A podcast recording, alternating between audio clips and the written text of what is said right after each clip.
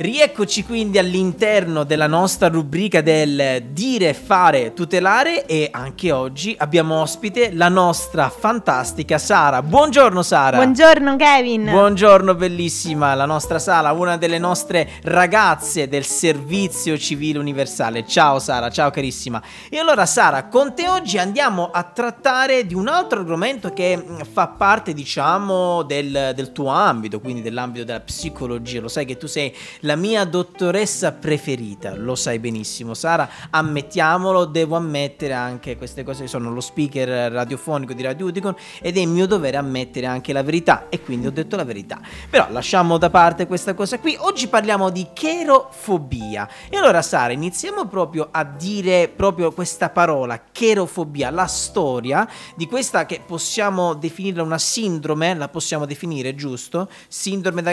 Eh, Sara Beh, mi sta sì. dicendo... eh, sì, diciamo una fobia classificata, Classificata. comunque appunto come una fobia. Ok, perfetto. E allora prego Sara, dici tutto sulla cherofobia. Allora Kevin, come dicevi anche tu, quindi la cherofobia è appunto una fobia per cui una persona ha una vera e propria avversione irrazionale alla felicità, Ok, all'essere felice. Perfetto. Il termine deriva dalla parola greca kero, Sì. che appunto significa gioire.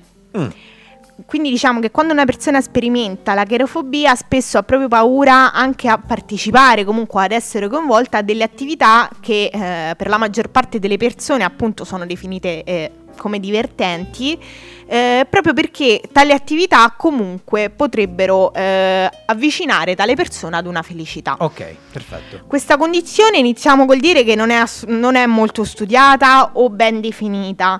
Comunque gli esperti più comunemente usano i criteri della nuova edizione del manuale diagnostico e statistico dei disturbi mentali, il DSM, che ormai arriva dalla quinta edizione, Bene. per riuscire in qualche modo a diagnosticare tali condizioni. Attualmente però tale condizione non è comunque inclusa, eh, tale, sì, la cherofobia non è comunque inclusa nel DSM5 nell'ultima, eh, nell'ultima versione, però comunque tutti gli esperti cercano in qualche modo di fornire delle definizioni il più possibile specifici, spe- specifiche a riguardo. perdonami. Ok, perfetto. E, mm, quindi eh, la maggior parte comunque degli esperti la vanno ad inserire in quella che è una forma di disturbo d'ansia. L'ansia eh, quindi è un senso comunque irrazionale, in qualche modo accentuato di una paura legato ad una minaccia percepita. La minaccia percepita, nel caso appunto della cherofobia, è comunque un'ansia legata alla partecipazione ad attività divertenti o che in qualche modo potrebbero appunto renderci felici e farci stare bene. Ok. È comunque un po' paradossale se in un certo Sì, senso, sì, no? se vogliamo sì, definirlo sì, così. Sì, in effetti sì. Quindi però è molto importante anche dire che una persona che soffre di cherofobia non è necessariamente una persona triste, piuttosto è una persona che va ad, atti- va ad evitare alcune attività che potrebbero portarla alla gioia. Alcuni esempi di sintomi associati a questa cherofobia potrebbero essere ad esempio quelli di provare un'ansia del pensiero, di andare incontro a un- so, un- una situazione sociale, quindi che ci espone da un punto di vista, di vista sociale come una festa, un concerto o un evento di questo tipo e al contempo un rifiuto quindi di partecipare ad attività che invece la maggior parte delle persone vorrebbero in qualche modo intraprendere. Alcuni pensieri chiave, diciamo, che abbiamo dalle testimonianze di appunto di chi eh, soffre di questa condizione possono includere ehm, la convinzione che essere felici in qualche modo comporterà qualcosa di brutto Ok. o anche che la felicità ti rende in qualche modo una persona cattiva, peggiore o magari più frivola, una persona un po' più superficiale, se così potremmo definire. O mostrare ehm, che, sei feci- che sei felice potrebbe appunto risultare un male per te o per chi ti sta vicino, magari per chi invece non può condividere tale felicità. Caspita. vedi. Inoltre si sviluppa anche in alcuni casi la convinzione che cercare di essere felice è una perdita di tempo o di sforzi. Addirittura, addirittura. Pensate che... No, no, Dimmi, no, Kevin, prego, prego. scusami. No, no, prosegui. Magari più in là ti farò più domande perché in questo momento è, è molto è, è particolare come fobia. Perché non stiamo, non stiamo parlando quindi una sorta di depressione, quindi una persona che proprio è triste di per sé. No, sono persone praticamente normali che però hanno una sorta di timore nell'essere felici. Quindi Sì. una sorta sorta di proiezione futura in qualche modo, giusto? Certo. Correggimi se sbaglio. No, assolutamente sì, quindi comunque anche legata a tutta una serie di stati d'ansia legati a quello che è un certo, futuro prossimo. Certo, certo, futuro- però non è una cosa attuale, quindi che io mi sento triste adesso e quindi ho questa sorta di fobia. è No, s- qualcosa... non riportano poi dei stati in realtà di tristezza maggiori ri- rispetto ad altre persone, però Ok. comunque c'è un po' di repulsione per alcune attività che appunto potrebbero portare ad una futura felicità o gioia, Ok. quindi anche un po' di ansia E quindi è vista quella sociale. proprio la paura, l'essere felici. Quindi Sì. io mi diciamo vedo quell'evento futuro, non so, una festa, un qualcosa. Io quindi sono mi reputo triste perché penso a quell'evento futuro che essendo felice poi mi potrebbe far diventare triste. Potrebbe comportare ad Potrebbe esempio al- comportare- della tristezza, perché Ok. talvolta poi si innescano anche dei pensieri, come ad esempio che un evento gioioso debba necessariamente essere seguito da un evento triste, Ok. un evento beh, colmo di sofferenza. È Quindi questo è particolare come, come, come patologia, come, Assolut- come fobia, Sì. mettiamola così. Come- Assolutamente È molto sì. particolare. Mi stavi dicendo appunto anche eh, di un articolo del Journal of Cross Culture and Psychology. Che pronuncia, caro Grazie, Kevin. cara. Ma io l'ho fatto apposta per entrare in gamba tesa e dirlo in inglese. L'ho fatto apposta. Prego, sì, cara. dicevo appunto che eh, pensate che gli autori appunto di questo giornale hanno cercato di creare una scala Ecco. per in qualche modo andare a confrontare questa paura della felicità in ben 14 culture, quindi hanno fatto uno studio anche È piuttosto ampio. approfondito, diciamo. E ovviamente questa scala può comunque aiutare una pers- un, un professionista, che può essere uno psicologo, un medico, un psichiatra ad esempio, a valutare se il paziente presenta dei sintomi o comunque un allarme di cherofobia.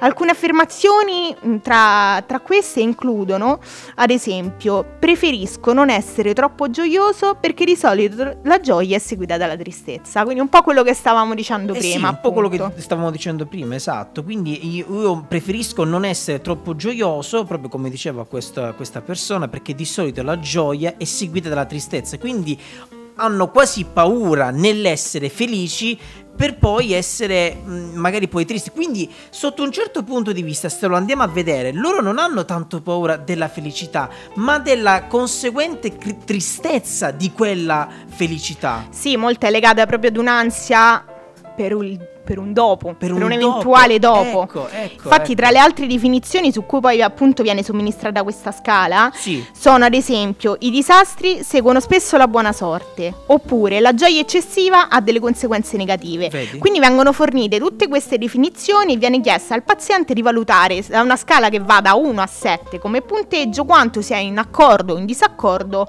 con l'affermazione proposta. Quindi per andare appunto ad individuare il grado eventuale di paura e di percezione errata della felicità che è alla base. Ecco, eh, ma allora io ti chiedo, no, sentendo tutti questi, eh, anche questi articoli che hanno riportato questi studi psicologici che abbiamo fatto, perché, che hanno fatto, perché ricordiamo, questa, mh, questa fobia della cherofobia non è stata inserita nel DSM, giusto, alla sua quinta Ancora no. edizione? Ancora no, quindi ecco, eh, quindi insomma ci sono degli studi correlati, ma allora io ti chiedo, no, quali potrebbero essere le cause di questa fobia, di cherofobia? Quali potrebbero essere le cause scatenanti di queste persone che hanno paura non tanto di essere felici, ma della conseguenza cattiva di quella felicità, quindi al post felicità, quindi la tristezza. Che cosa, quali sono le cause di questa cherofobia? Ma guarda, anche gli studiosi ovviamente si sono posti questa domanda. Diciamo che fra le principali cause stata individuata eh, spesso un, pa- un evento traumatico comunque segnante in passato Ecco. o un vero e proprio disturbo da stress post-traumatico e ehm, che appunto eh, riporti in qualche modo ogni volta dall'immagine nella mente della persona che sta per provare felicità. ok.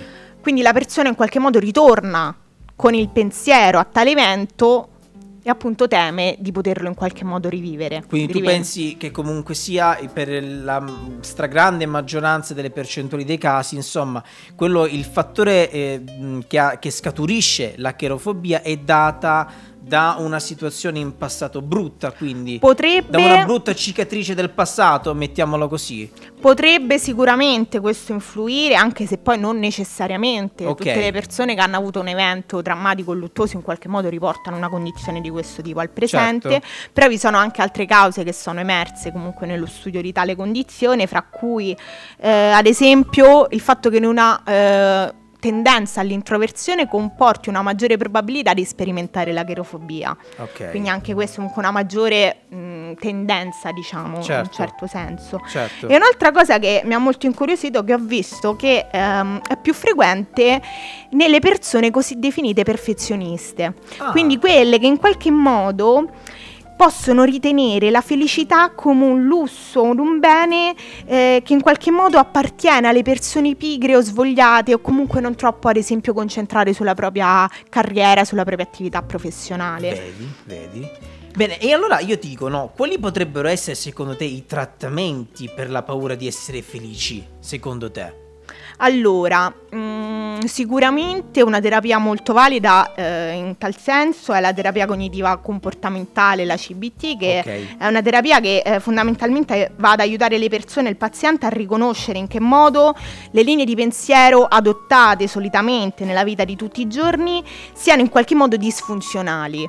Quindi andare proprio a esercitare una modifica o comunque a correggere determinate linee di pensiero che in qualche modo poi risultano appunto disfunzionali. Certo. Questa ad esempio è una terapia che è molto utile anche per pazienti borderline, quindi comunque anche con sintomatologie piuttosto complesse. E poi vi sono comunque tutta una serie di strategie che possono essere utilizzate come quelle di rilassamento, la respirazione profonda, oppure ehm, l'annotare su un diario tutti i pensieri che precedono Ecco. tali determinati sintomi, Ecco. quant'altro anche eh, l'esercizio fisico, l'ipnoterapia, quindi sono molti gli approcci comunque validi ed utilizzati assolutamente. Ottimo, ottimo, ottimo. E beh, ragazzi, ecco perché io in apertura di puntata ho detto la mia dottoressa preferita. Ecco perché, ecco perché, perché la nostra Sara, con le sue parole abbastanza, perché credimi, questa della, eh, della cherofobia io non credevo si potesse articolare in maniera così particolare perché è molto particolare come fobia eh. non è Sì, la solita fobia sai ne abbiamo parlato anche in altre puntate di altre Certo. tipologie di fobie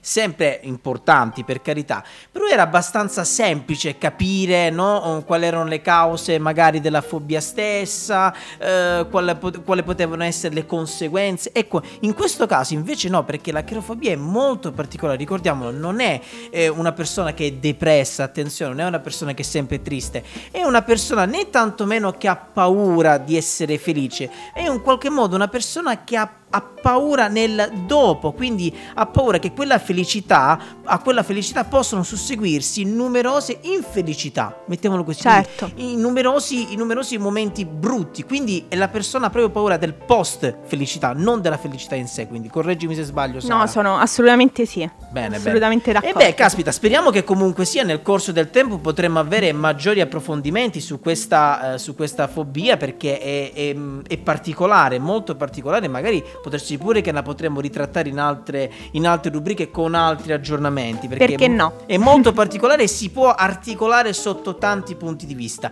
Però per adesso siamo in chiusura di puntata e allora quindi ti ringrazio Sara. Grazie a te. Grazie per la tua professionalità e per le tue parole magnifiche ed incantevoli che incantano la nostra web radio, portandoci soprattutto in questa rubrica del dire e fare tutelare.